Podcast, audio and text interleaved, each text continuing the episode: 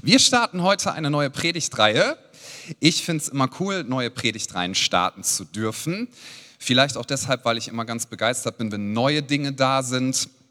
Das catcht mich sehr. Gestern war ich im Supermarkt, ich wollte nur abends noch Wesentliches kaufen. Wir hatten keine Milch mehr, also habe ich Milch gekauft. Und ich habe mir so sehr vorgenommen, nur Milch zu kaufen. Und dann aber stand da diese neue Hanuta-Sorte Cookies and Cream und da stand Limited Edition drauf. Ja, dann dachte ich, bevor die weg ist, ne, Sie haben es ja draufgeschrieben und Sie haben mich gewarnt, also muss ich die kaufen. Ist lecker, Freunde.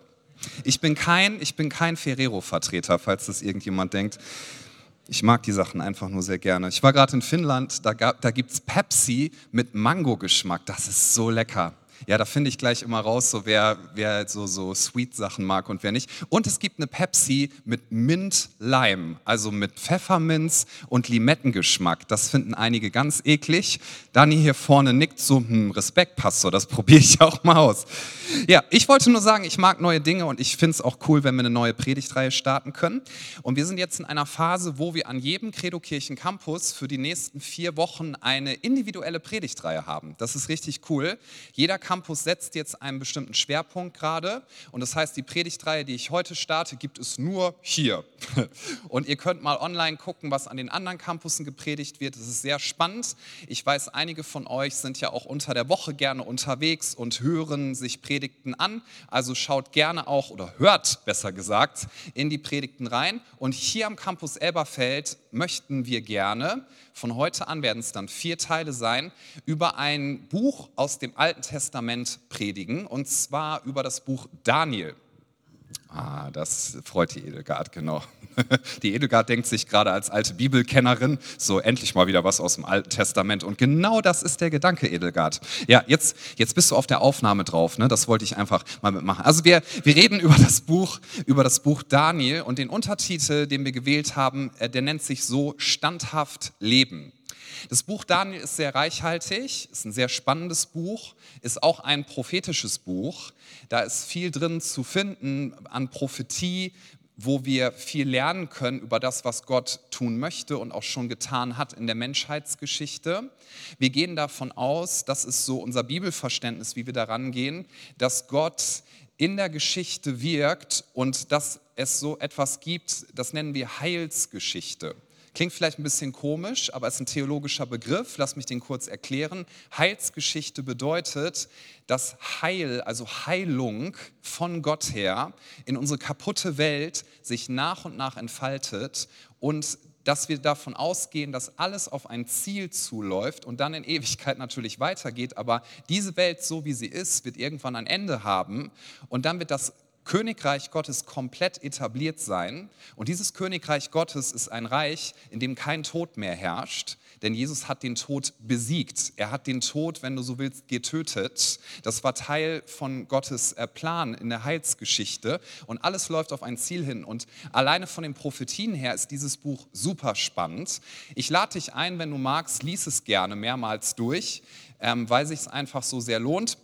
Und wenn du Begleitliteratur empfohlen bekommen möchtest, dann komm sehr gerne auf mich zu. Ich kann dir Dinge empfehlen. Wir haben nur vier Teile, das heißt, wir müssen einen Fokus setzen, werden wir auch. Und der Fokus wird sein, dass wir darüber sprechen. Und ich glaube, einfach mal behaupten zu dürfen, es ist für jeden von uns relevant, wie wir standhaft leben können.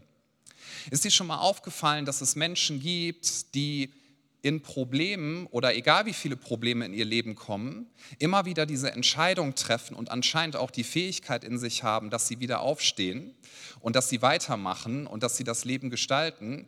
Und dass es Menschen gibt, die in Krisen regelmäßig hinfallen und sich dann aber entscheiden, dass sie liegen bleiben.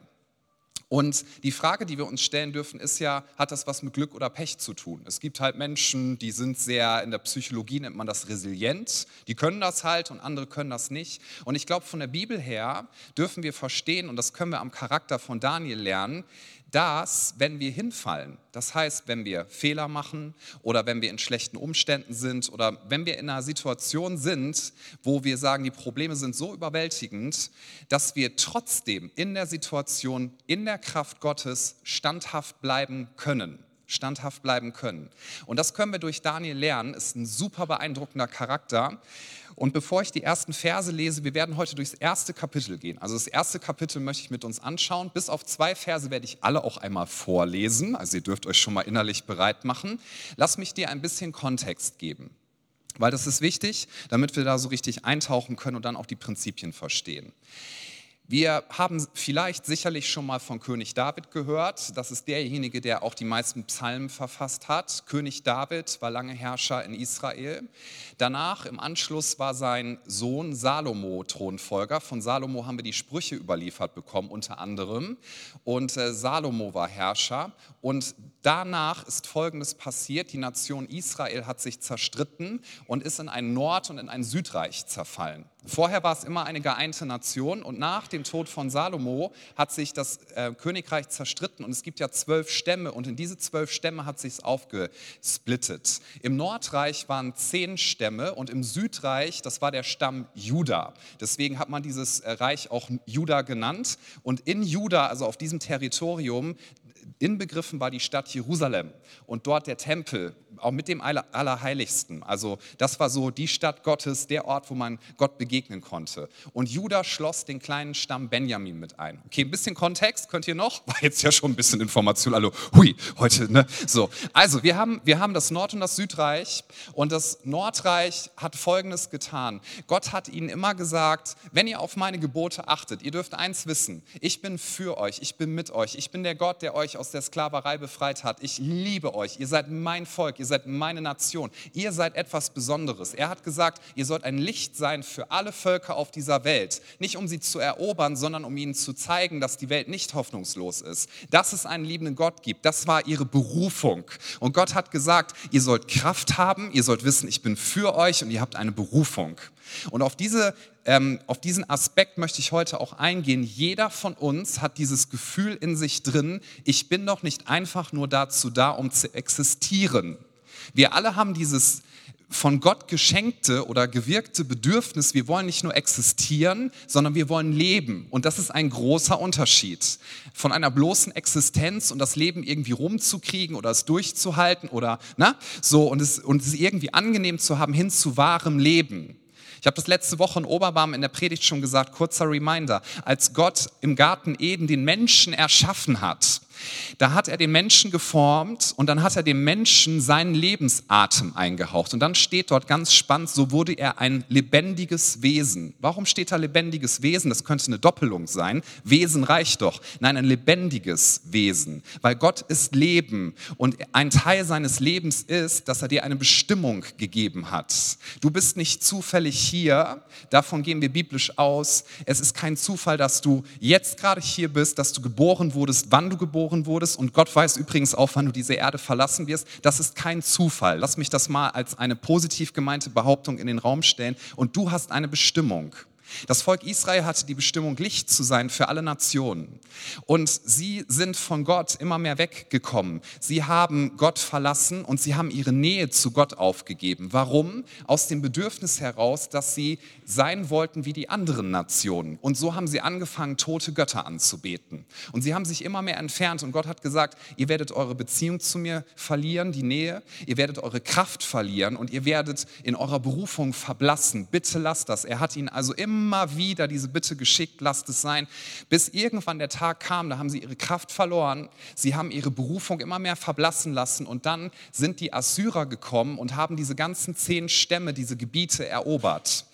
So, und das Südreich Juda, und da war Daniel, auf den wir ja jetzt heute kommen, ein Teil davon, übrigens ungefähr 16 Jahre alt, als das hier beginnt, also ein Teenager. Das Südreich Juda hat das alles beobachtet, was im Norden passiert ist, und zeitversetzt haben sie genau das Gleiche getan. Sie haben genau das Gleiche getan. Sie haben sich von Gott distanziert, sie haben tote Götter angebetet, und Gott hat ihnen durch verschiedene Propheten, die du im Alten Testament findest, Warnung über Warnung über Warnung geschickt. Was ihr da macht, distanziert euch.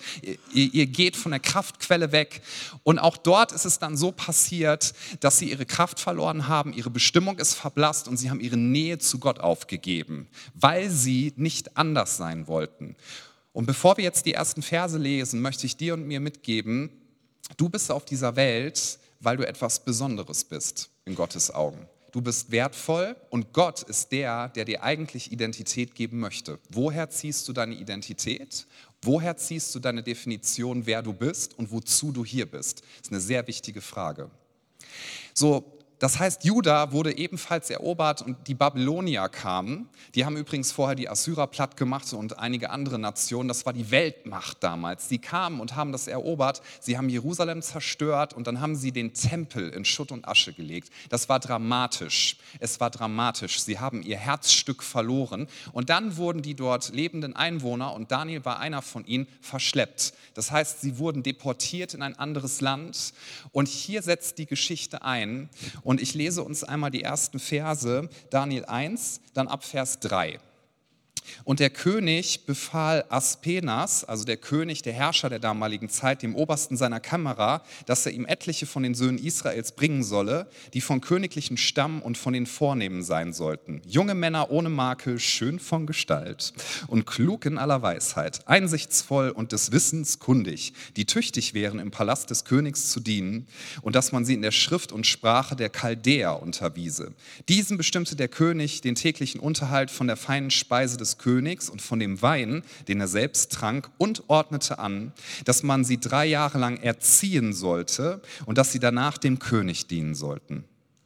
Unter ihnen befand sich von den Söhnen Judas, also aus diesem ähm, Reich, das erobert worden war, unter ihnen befanden sich Daniel, Hanania, Misael und Asaja. Diesen gab der oberste Kämmerer, und das ist auch sehr wichtig, da gehe ich gleich drauf ein, andere Namen. Und zwar nannte er Daniel Belzazar, Hanania Satrach, Misael Mesach und Asaja Abednego.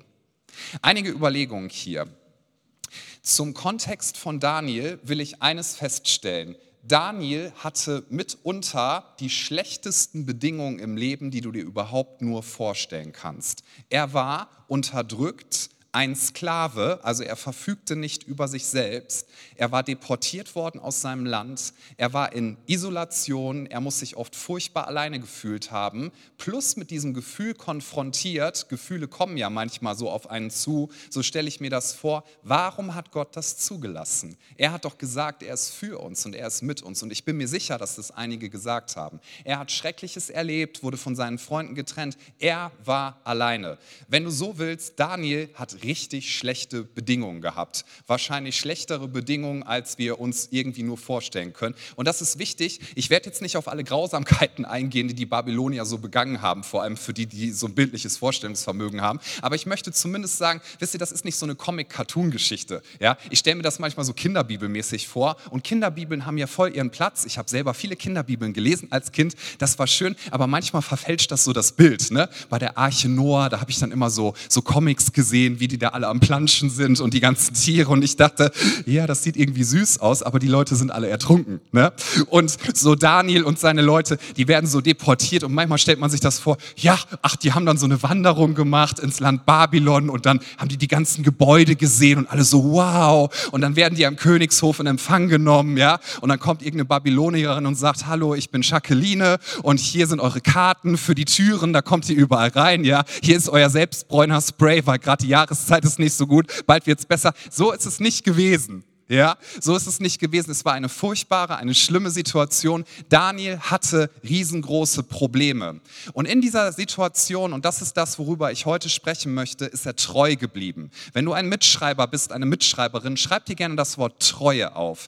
Treue ist ein Schlüssel, wenn nicht der Schlüssel zu einem geistlich starken Leben, zu einem Leben, wo du nicht nur existierst, sondern wirklich Leben findest. Zu einem Leben, wo du wissen darfst, ich mache einen Unterschied in dieser Welt und ich kann etwas verändern. Das ist ein Bedürfnis ganz, ganz tief in dir drin. Diese Frage zu stellen, warum bin ich da? Wozu bin ich sozusagen designt worden? Was für einen Unterschied soll ich machen in dieser Welt? Und Daniel, das will ich schon mal vorweg schicken, hat einen Unterschied gemacht. Er ist nämlich standhaft geblieben. Er ist seinem Gott treu geblieben. Und am Ende war es so, er hat vier babylonischen Herrschern gedient. Und der letzte dieser Herrscher hat dann schlussendlich die Entscheidung getroffen, dass das Volk, die verschleppt worden waren, dann in ihre Heimat zurückgehen durften und hat sie in die Freiheit gelassen. Und Daniel hat daran mitgewirkt. Das heißt, er hat Einfluss genommen auf vier babylonische Herrscher und hat darauf Einfluss genommen, dass das Volk Gottes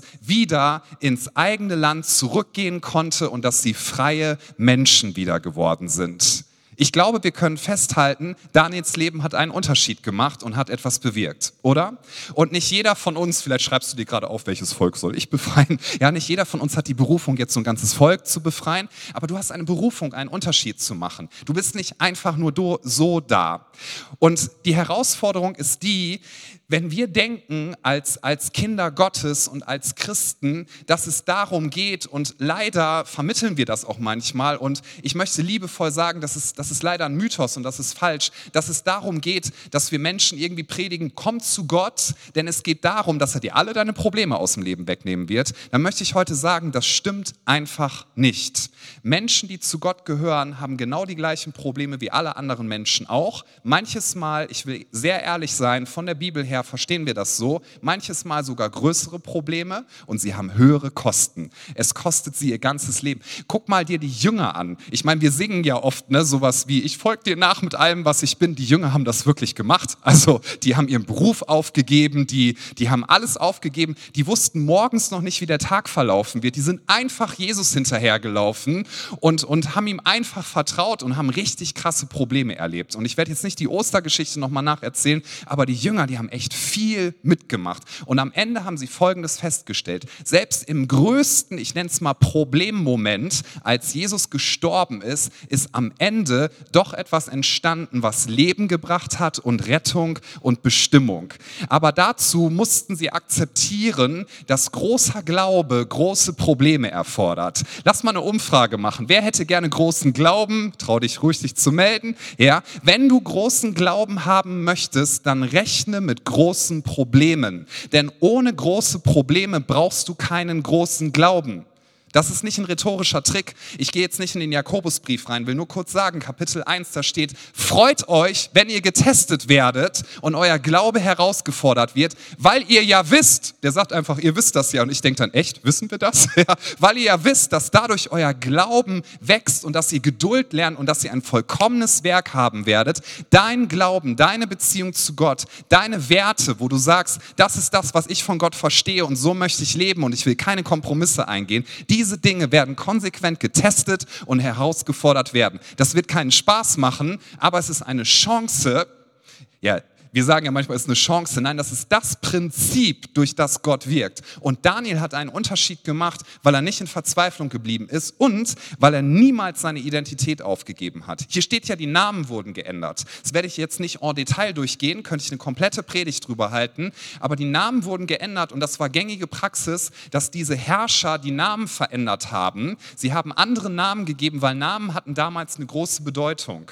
Ja, und der Name Daniel, das hat bedeutet, dass er Gott dient. Das war eine Bedeutung davon, Gott treu zu sein, Gott zu dienen. Und sein Name sollte geändert werden dahin, dieser neue Name bedeutete, dass er dem babylonischen Herrscher dient, also einem Menschen. Sprich, seine Namensänderung sollte dahin führen, dass er seine Identität verliert und dass er seine Identität vom Fokus her verändert, hin von ich diene Gott und Gott bestimmt, wer ich bin und Gott bestimmt meinen Wert und Gott sagt, was meine Berufung ist, hinzu, ich akzeptiere, was Menschen über mir aussprechen und was Menschen wollen und Menschenmeinungen sind mir wichtiger als die Meinung meines Gottes. Und Daniel ist standhaft geblieben und hat gesagt, selbst wenn das ein großes Problem ist, was hier auf mich zukommt, ich werde meinem Gott treu sein. Das ist eine Vorentscheidung, die ich getroffen habe und ich werde standhaft bleiben.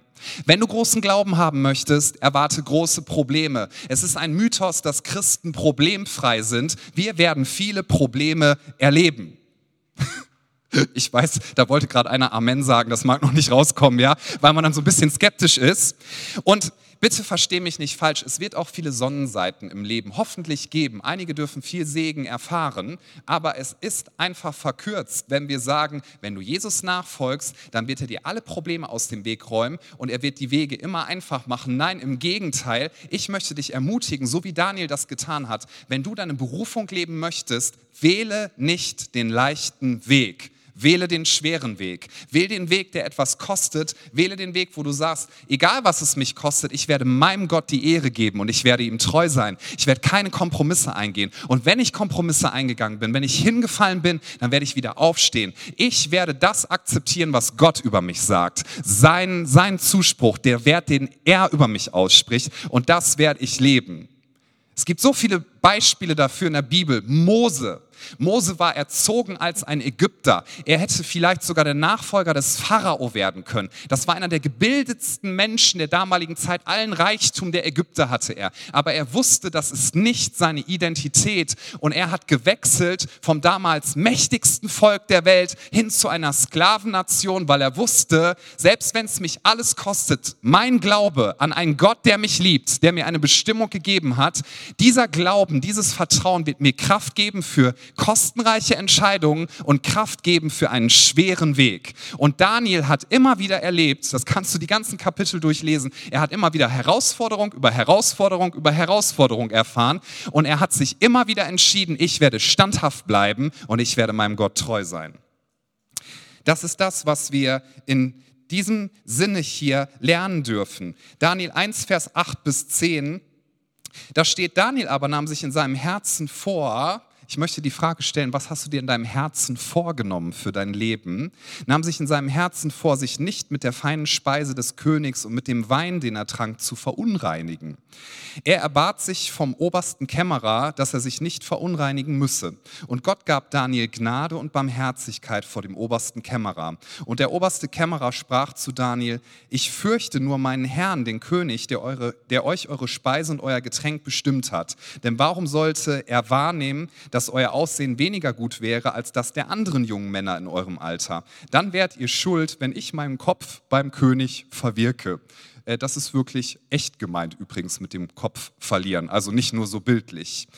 Daniel hat gesagt, bitte, er war sehr respektvoll, bitte lass uns in diesem Zustand, dass wir nicht von der feinen Tafel des Königs essen müssen.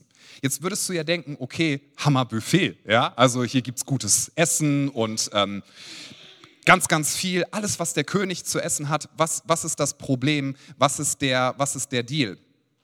Und Daniel hat Folgendes gesagt. Erstens wollte er dem treu sein, was Gott ihm gegeben hat, an welche Speisevorschriften er sich hält. Und zweitens wusste Daniel, dass diese Speise vorher bestimmt war dazu, dass die Götzen geopfert wird. Jetzt hätte man ja sagen können, naja gut, ich bete vorher ein Gebet, schaut schon keiner hin, ich esse das, was soll es mir schaden? Aber Daniel hatte folgende Einstellung und über die möchte ich mit uns noch einen Moment nachdenken. Daniel hatte die Einstellung, ich werde keinen Kompromiss eingehen. Ich werde nicht mal in die Nähe von Götzenanbetung kommen. Ich werde nicht mal in die Nähe von dem kommen, was meine Berufung und was meine Bestimmung kompromittiert. Und deswegen hat er gesagt, ganz respektvoll, nein, das werde ich nicht tun. Nein, ich werde anders sein. Nein, ich werde einen Unterschied machen. Unsere Kraft als Kinder Gottes und als Christen liegt im Anderssein. Und zwar in einem respektvollen Anderssein. Fünf? Ja, okay. Du darfst warten, bis ich dich rufe. Calm down. So, hast noch ein bisschen Pause. So, wir haben noch eine Stunde, ne? Nee, haben wir nicht. Alles gut. Ist, ist, kannst dich entspannen, sagt deinem Nachbarn, war nur ein Scherz von ihm, alles wird wieder gut und nachher gibt es auch Barbecue. Also, er hat gesagt, ich werde mich nicht mal in die Nähe von ihm kommen, weil unsere Kraft liegt im Anderssein. Und wenn du möchtest, dass du die kraftvollste Version von dem wirst, was Gott vorherbestimmt hat, wie du einen Unterschied machst in dieser Welt, dann akzeptiere, dass du zu etwas Besonderem bestimmt bist und dass du anders sein darfst. Das ist nicht arrogant gemeint. Der ein oder andere von euch kennt ja dieses Beispiel, was ich gerne bringe im Philipp Philipperbrief steht, dass unsere Berufung ist, dass wir leuchten sollen wie Sterne in der Nacht. Dass wir leuchten sollen als Lichter in der Dunkelheit. Die Sterne leuchten, weil sie anders sind. Ich habe noch nie in den Himmel geschaut und mir die Sterne angeguckt. Ich finde übrigens Sternenhimmel wunderschön und habe gedacht, oh, die arroganten Sterne da oben, ja, die feinen Herrschaften leuchten da die ganze Zeit rum. Gleich sprechen sie noch Französisch, wie arrogant. Ja, Entschuldigung, ich, ich mag Frankreich, ist alles cool. Ja, nein, wenn die Sterne sagen würden, boah, ich will, ne, und hier und da einen kleinen Kompromiss und ein bisschen, sie würden ihre Kraft verlieren. Du bist dazu bestimmt, ein kraftvolles Leben zu führen. Ein Leben zu führen, was deinem Gott die Ehre gibt. Ein Leben zu führen, was Menschen zeigt, der Tod hat nicht das letzte Wort. Es gibt Hoffnung. Ein Leben zu führen, was Menschen zeigt, in dieser Welt, egal wo du, wo du Leben suchst, du wirst es nicht finden. Leben gibt es nur bei Gott. Denn Gott bedeutet Hoffnung. Gott bedeutet Liebe. Gott bedeutet Annahme. Wir haben eine Berufung und eine Bestimmung, sein Königreich zu repräsentieren. Das geht aber nur, wenn wir anders sind. Die Kraft liegt im Anderssein dass wir ein heiliges Leben führen. Manchmal denkt, ich habe früher beim Wort heilig immer gedacht, es ist ein Synonym für Spießigkeit. Ne, und ich bin ja ein bisschen christlich sozialisiert aufgewachsen. Da standen oft Leute vorne, die haben gesagt, Gott sagt, ihr sollt heilig sein. Dann hatten sie so eine zitternde Stimme und ich dachte, aber bitte, ich muss nicht so werden wie du, oder? Und deine Klamotten anziehen. Okay, so, ja, weil, weil ich Heiligkeit immer mit Spießigkeit verwechselt habe, aber nichts liegt ferner davon. Heiligkeit bedeutet, ohne Makel, wunderschön und, und ganz, ganz besonders.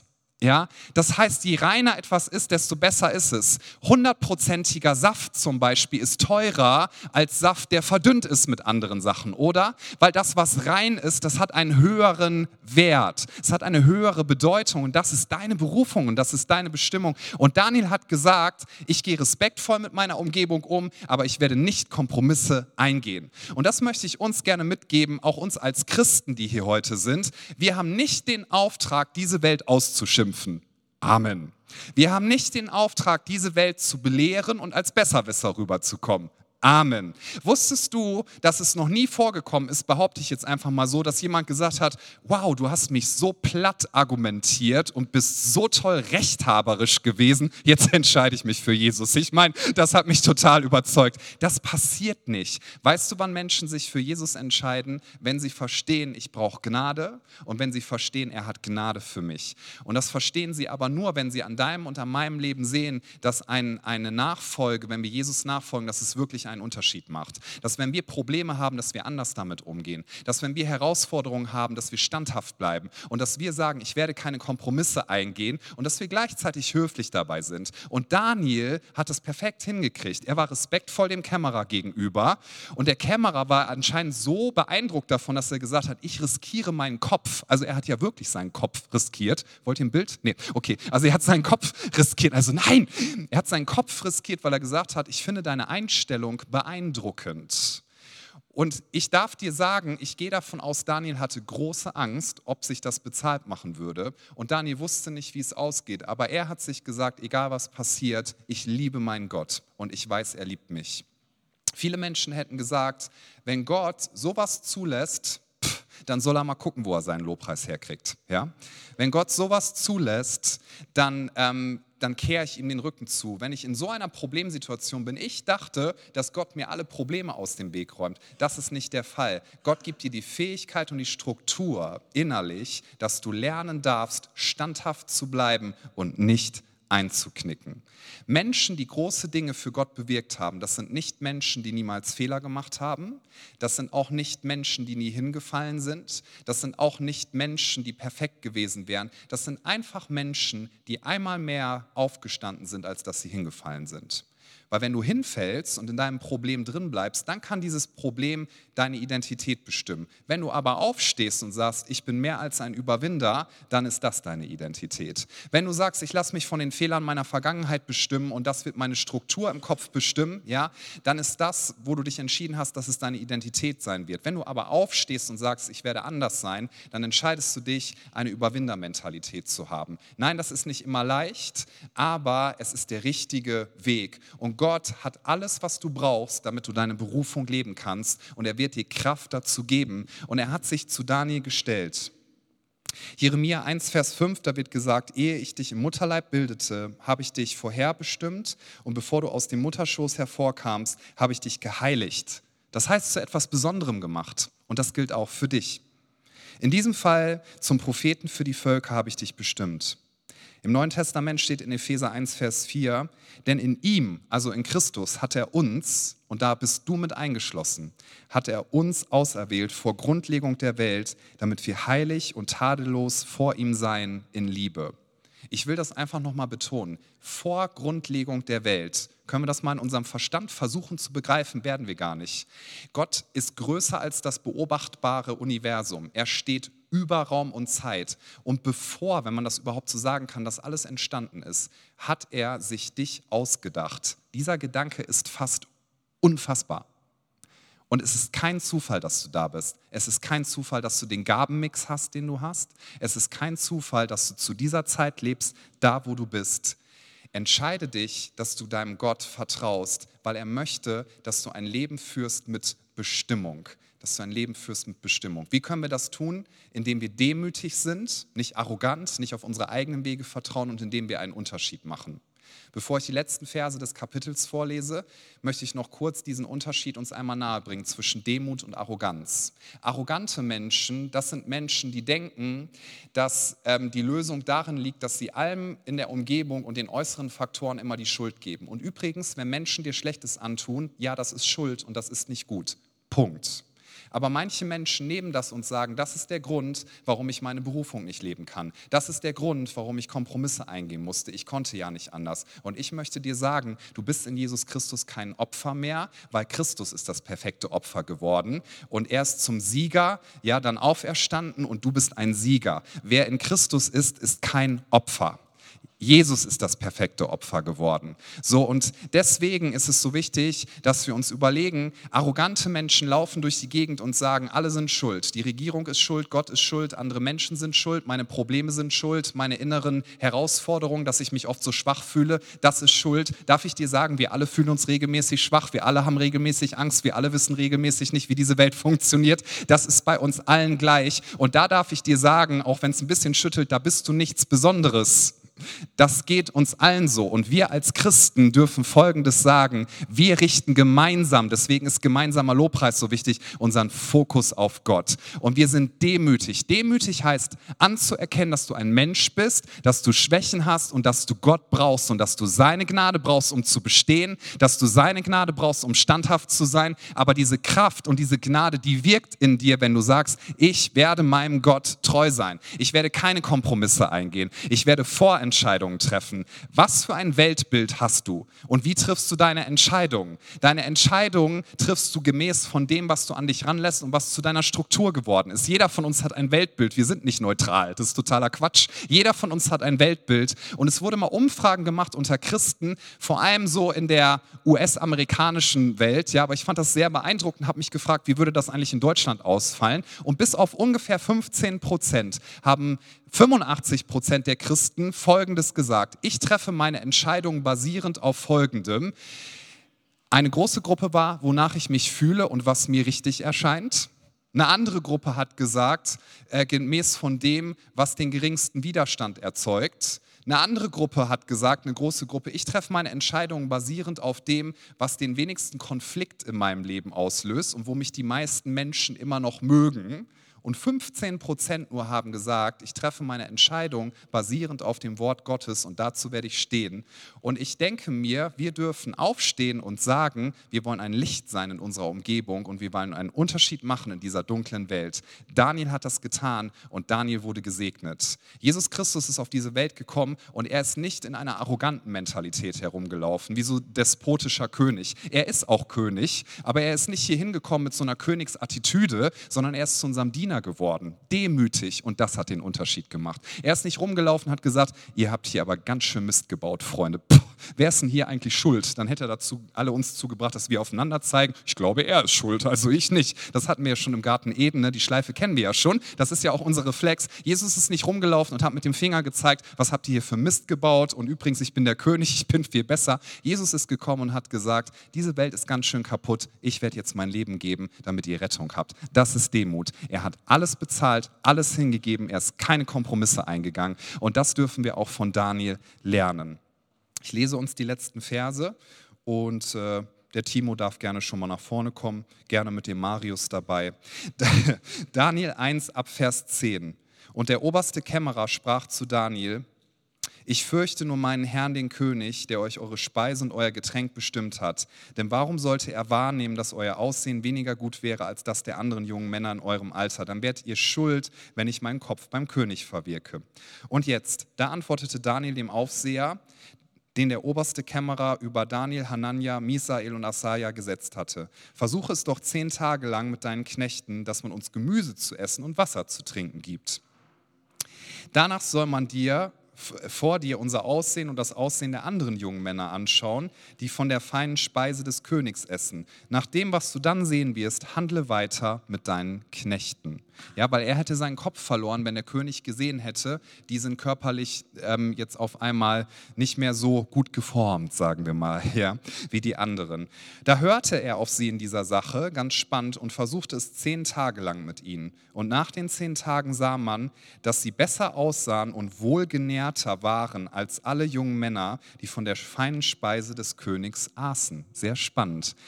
Ältere Übersetzungen sagen, dass sie fett waren. Und das ist was, was wir lernen dürfen. Gemüse macht dick. Nee, okay, kommen wir wieder zurück. Das ist nur ein Scherz. Also, feine Speise und den Wein, den sie trinken sollten. Genau. So, dass sie besser aussahen und wohlgenährter waren als alle jungen Männer, die von der feinen Speise des Königs aßen. Da nahm der Aufseher ihre feine Speise und den Wein, den sie trinken sollten, weg und gab ihnen Gemüse. Und Gott gab diesen vier jungen Männern Kenntnis und Verständnis für alle Schrift und Weisheit. Daniel aber machte er verständig in allen Gesichten und Träumen. Nachdem man nun die Zeit Nachdem nun die Zeit verflossen war, nach welcher der König ihre Vorstellung befohlen hatte, führte sie der oberste Kämmerer von Nebukadnezar. Da redete der König mit ihnen, aber keiner unter ihnen allen wurde gefunden, der Daniel, Hanania, Misael und Asaja gleichgekommen wäre. Und sie traten in den Dienst des Königs. Sie durften Einfluss nehmen auf den König. Sie traten in den Dienst des Königs. Gott hat das gesegnet, ihre Entscheidung, die sie getroffen haben. Und in allen Angelegenheiten, die Weisheit und Einsicht erforderten, nach denen der König sie fragte, fand er sie zehnmal besser als alle Traumdeuter und Wahrsager, die er in seinem ganzen Reich hatte. Und Daniel blieb bis zum ersten Jahr des Königs Kyros. Das ist sehr, sehr spannend. Sehr, sehr spannend. Weißt du, es wird nicht immer passieren, dass immer gleich alles gut wird. Und wir sind ja hier nur heute im ersten Kapitel gewesen. Über die Kapitel hinweg, Daniel immer wieder herausgefordert, Kompromisse einzugehen. Immer wieder große Probleme. Immer wieder in dieser Situation, wo man sich fragen kann, Gott, wo bist du jetzt überhaupt? Bist du noch da? Hast du dich das mal gefragt, so, hey Gott, wo bist du? Hast du Popcorn da oben? Macht das Spaß, dir das alles anzugucken? Ja, ich bin da oft sehr ehrlich in meinen Gebeten, weil ich glaube, wir dürfen ehrlich sein mit Gott, weil das Schlimmste ist, wenn wir aufhören, mit ihm zu reden. Und bitte lass mich das zum Ende dieser Predigt hier noch mitgeben. Gott sieht deinen Schmerz, Gott sieht deine Probleme, Gott ist die Dunkelheit gar nicht egal.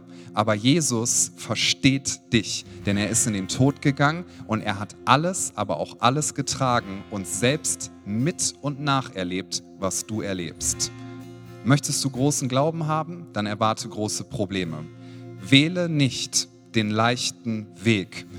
Niemand sollte dir erzählen, dass das Leben immer nur einfach ist. Im Gegenteil, die Entscheidungen, die dazu führen, dass du Bedeutung haben kannst in diesem Leben, dadurch, dass du einen Unterschied machst, dadurch, dass du geistlichen Einfluss ausüben darfst. Es hat auch damit zu tun, dass du sagst, ich wähle den harten Weg, weil ich weiß, es ist der Weg des Segens. Ich werde keine Kompromisse eingehen. Ich werde Liebe und Wahrheit miteinander vereinen.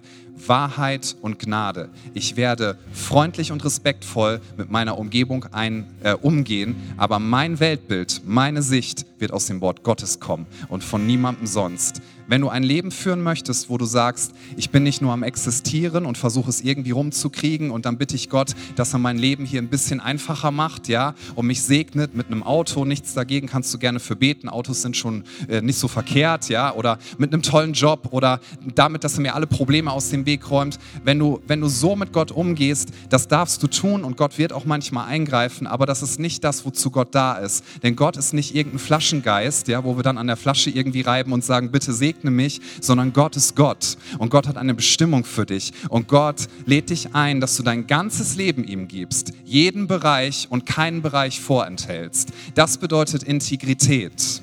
Stell dir vor, du bist auf einem Riesenschiff. Ich weiß nicht, ob du eine Kreuzfahrt machen würdest. Ich würde es nicht tun, glaube ich. Das würde mich irgendwann langweilen. Aber der Kapitän würde eine Durchsage machen, während du gerade das Buffet zu dir nimmst und hinten sitzt ein Klavierspieler und alles ist irgendwie toll. Und der Kapitän macht eine Durchsage und sagt, meine Damen und Herren, ich wollte nur kurz eine Durchsage machen. Wir haben unten in diesem Schiff ein Leck und da kommt Wasser rein. Aber machen Sie sich keine Sorgen. Ist nur ein kleines Leck, ne, wo konstant Wasser eindringt. Ich würde mich auf diesem Schiff nicht mehr wohlfühlen. Ja, weil ich wüsste, selbst das kleine Leck führt irgendwann dazu, dass es immer mehr vollläuft mit Wasser und dass es sinken wird, über kurz oder lang. Und ich möchte dir so gerne mitgeben, mach die Türen zu, wo du sie zumachen solltest und triff eine Vorentscheidung.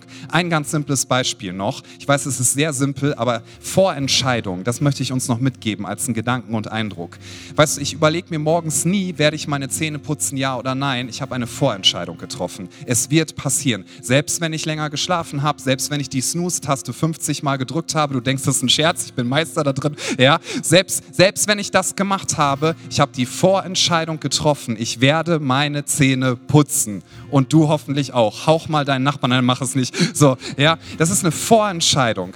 Und wenn es ums Geistliche geht, ich möchte dich ermutigen, ich möchte dich herausfordern, triff eine Vorentscheidung. Wenn ich in ein Problem hineinkomme, dann werde ich zwar vielleicht darunter leiden, aber ich werde dann nicht meinem Gott untreu werden, sondern ich habe eine Vorentscheidung getroffen. Ich werde ihm treu sein. Ich werde seinen Wegen folgen. Ich werde meine Berufung leben, selbst wenn es mich alles kostet. Denn ich weiß, der, der in mir ist, ist größer als der, der in der Welt ist. Und ich werde nicht nur dieses Leben irgendwie überleben, sondern ich werde einen Unterschied machen in der Kraft Gottes. Nicht, weil ich so stark bin, sondern weil er so stark ist. Ich werde eine göttliche Perspektive haben und ich werde mit meinen Geschwistern leuchten wie Sterne in der Nacht. Lasst uns gemeinsam aufstehen. Ich lade dich ein, dass du deine Augen schließt für einen Moment.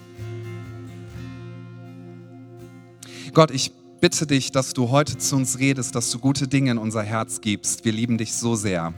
Danke Gott, dass wir wissen dürfen, dein Plan hat niemals aufgehört, gut zu sein. Niemals. Und wir bitten dich, dass du unsere Perspektive weitest. Wir wollen nicht ein Herz haben, was mit Undankbarkeit gefüllt ist, sodass wir innerlich nur eine enge Perspektive haben. Wir wollen nicht Menschen sein, die problemfokussiert sind, auch wenn wir die Probleme wahrnehmen. Aber wir möchten nicht Menschen sein, die durch Bitterkeit und durch Fehlersuche ihre Bestimmung verlieren und in ihrer Bestimmung verblassen. Ich möchte das als Eindruck hier einige im Raum fragen. Wo lebst du in Undankbarkeit, Bitterkeit und wo bist du in diesem Mindset, dass du immer direkt den Fehler findest, immer das Negative, immer die Lücke, immer das, was noch fehlt? Weißt du, all das sind Dinge, die darf man sehen, aber dreh den Spieß um und sag, ja, ich sehe diese Dinge, aber über dem steht die Überschrift, ich bin meinem Gott treu und ich bin dankbar. Weißt du, es gibt Menschen, die haben mit 25 schon das Mindset von einem Menschen in einem sehr hohen Alter, der vielleicht langsam abbaut. Und es gibt Menschen, die sind 70 und älter, die haben das Mindset von einem 25-Jährigen. Warum? Weil sie sagen, ich bin dankbar und ich bin nicht problemfokussiert und ich werde meinen Gott preisen. Denn ich will Vision haben und ich will die Möglichkeiten sehen. Und ich werde nicht in meinem Problem stecken bleiben, sondern wenn ein Problem kommt, dann werde ich es überwinden, weil ich weiß, Jesus ist mit mir und Jesus hat den Tod besiegt. Er ist Überwinder und in ihm bin ich mehr als ein Überwinder. Ich möchte zu einigen sprechen, die sagen, oh, ich bin so verletzt von dieser Welt, von Dingen, von Kirche. Das Geheimnis von Menschen, die einen Unterschied machen für Gott und mit Gott in dieser Welt, ist nicht, dass sie niemals verletzt werden, sondern dass sie einmal mehr vergeben, als dass sie verletzt worden sind. Entscheide dich auch dieses Mal zu vergeben. Steh auf und erwarte nicht ein Leben, wo du niemals verletzt wirst, niemals kritisiert wirst, niemals Probleme hast. Wähle nicht den leichten Weg, sondern wähle den Weg, den Gott für dich vorherbestimmt hat und du darfst erleben, wie er dich segnet und wie er dir Kraft Kraft gibt und einen Unterschied macht in deiner Umgebung. Gott, wir lieben dich und wir wissen, du willst nicht unseren Kadaver gehorsam, sondern du möchtest, dass wir dir dienen aus einem Herzen, was verstanden hat.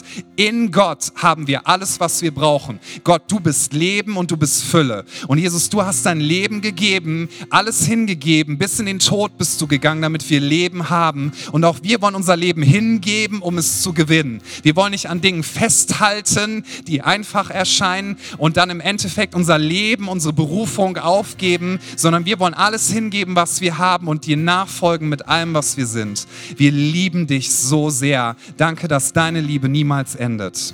Und wenn du Kompromisse eingegangen bist in deinem Leben, wo auch immer sich das befindet, ich will dich ermutigen, dass du das jetzt einfach vor deinen Gott bringst und dass du sagst, ich weiß, wenn ich hingefallen bin, ich darf in Gnade wieder aufstehen. Ich glaube, hier ist jemand, du hast schon sehr viele Beziehungen gehabt. Du fühlst dich entwertet und du hast für dich diese Identität angenommen, dass Beziehungen sowieso nicht länger dauern als ein paar Monate, weil das ist deine Erfahrung. Und du denkst, du bist es gar nicht wert, in eine feste Beziehung zu gehen. Und ich möchte dir den Zuspruch geben von Gott her, du bist wertvoll. Und Gott stellt deinen Wert wieder her. Es zählt nicht, was Menschen über dir ausgesprochen haben, nicht deine Erfahrungen definieren dich, sondern Gott möchte dich äh, identifizieren mit dem, was er über dich denkt. Er spricht dir Wert zu zu, er legt Liebe in dein Herz und er kann alles wieder zusammensetzen, was kaputt gegangen ist. Du bist nicht fertig, du bist nicht entwertet, sondern du bist wertvoll. Hier ist jemand, der denkt, meine Berufung ist vorbei, weil ich bin zu oft hingefallen und außerdem fühle ich mich zu schwach. Und Gott sagt dir, das Geheimnis ist, der Gerechte fällt siebenmal, aber er steht jedes Mal wieder auf. Steh einfach wieder auf. Gott hat dir diese Fähigkeit gegeben, dass du in der Kraft seines Heiligen Geistes aufstehen kannst. Und während alle unsere Augen geschlossen sind, bitte für einen Moment, nur ich werde schauen und unser Team, möchte ich fragen, wer sagt heute, ich komme nach Hause zu meinem himmlischen Vater? Das würde bedeuten, dass du sagst, Jesus, ich habe verstanden, dass ich deine Hand ergreifen darf und ich erkenne an, ich habe nicht die Kontrolle über mein Leben. Ich erkenne an, ich kann es nicht steuern. Ich erkenne an, ich kann mir nicht selber vergeben und ich erkenne an, ich weiß nicht, wie man wahres Leben in sich drin findet, aber Jesus, du bist Leben und du bist Gnade und du bist Vergebung. Vielleicht ist jemand hier, du hast dich von ihm distanziert, weil du sagst, ich habe so viel Angst und so viel Probleme und wo bist du überhaupt? Und Jesus sagt dir, ich bin hier, mittendrin. Und ich möchte so gerne, dass du in meine Augen schaust. Ich bin da. Und während alle Augen hier im Raum geschlossen sind für einen Moment der Privatsphäre, den ich uns ermöglichen möchte, will ich dir diese Frage stellen. Wer ist heute hier, der sagt, heute komme ich nach Hause zu meinem himmlischen Vater. Ich nehme Jesus an, ich bitte ihn, dass er mir Gnade erweist. Ich bitte ihn, dass er mich neu macht. Ich bitte ihn, dass er mir diese Gewissheit gibt, dass ich ewig leben werde, selbst wenn ich diese Erde verlasse. Und ich bitte ihn, dass er mir Berufung, Wert und Bestimmung zuspricht. Während keiner umherschaut, möchte ich fragen, wessen Entscheidung ist das heute? Wenn es deine Entscheidung ist, dann heb doch jetzt bitte kurz deine Hand, dann weiß ich, ich darf dich gleich in ein Gebet mit einschließen. Wer sagt, das ist meine Entscheidung, ich ergreife die Hand von Jesus und ich traue mich, einen Schritt des Vertrauens und des Glaubens zu gehen. Dankeschön. Wer sagt noch, das ist meine Entscheidung? Dankeschön. Gibt es noch jemanden, der sagt, das möchte ich heute Morgen entscheiden? Ich möchte Jesus vertrauen. Dankeschön. Dann lade ich uns ein, alle, die sich gemeldet haben, es sind einige, das ist wunderschön zu sehen, dass wir unsere Hände wieder runternehmen, wir können unsere Augen öffnen und wir beten jetzt ein Gebet zusammen. Ich möchte uns auch hier ermutigen, dass wir das in vollem Bewusstsein beten, weil wir festmachen, nichts kann die Liebe Gottes und die Liebe von Jesus ändern und dass wir ihm unser ganzes Leben geben. Wir beten zusammen, Jesus, ich weiß, dass du mich liebst. Es gibt nichts, was ich tun könnte, damit du mich mehr liebst. Und durch nichts, was ich tue, würdest du mich weniger lieben. Du bist für mich gestorben und auferstanden. Ich glaube an dich. Du bist mein Gott, mein Retter und mein Herr. Bitte schenke mir die Vergebung meiner Schuld. Ich möchte als dein Kind leben und du sollst mein ganzes Leben bestimmen. Ich danke dir, dass ich durch dich wirklich frei bin und ein Leben in Ewigkeit habe. Amen. Komm, lasst uns einen Applaus geben und Jesus feiern für die Entscheidungen, die getroffen worden sind. Und einfach noch für einen Moment im Lobpreis bleiben. Wir werden Jesus die Ehre geben und auch hier, lasst uns diesen Gedanken mitnehmen. Richte deinen Blick weg von deinen Problemen, selbst wenn sie da sind und vielleicht nicht verschwinden werden. Jesus hat gesagt, ich bin der Anfänger und Vollender deines Glaubens. Jesus hat gesagt, ich bin der, der das gute Werk in dir angefangen hat und ich werde es auch zu Ende bringen. Und darauf darfst du vertrauen. Also lass uns Jesus anschauen im Lobpreis. Jesus, wir preisen dich, wir erheben dich, wir geben dir die Ehre. Du bist unser Gott, du bist unser König, du bist unser Retter, du bist unser Freund. Es gibt keine größere Liebe als die, wenn jemand sein Leben hingibt für seine Freunde. Jesus, wir danken dir für das, was du getan hast. Es ist so, so besonders. Danke, dass wir Wert und Bestimmung haben. Danke, dass wir in deiner Kraft einen Unterschied machen dürfen in dieser Welt, dass deine Gnade kommt, immer wieder neu. Heiliger Geist, ich bete, dass du die Liebe Gottes in unsere Herzen ausschüttest heute Morgen. Jesus, wir lieben dich und ich möchte uns ermutigen, dass wir verschwenderisch sind mit unserem Lobpreis, dass wir verschwenderisch sind darin, unser Herz vor ihm auszuschütten und ihm einfach zu sagen, wie viel er uns bedeutet und dass wir ihn von ganzem Herzen lieben.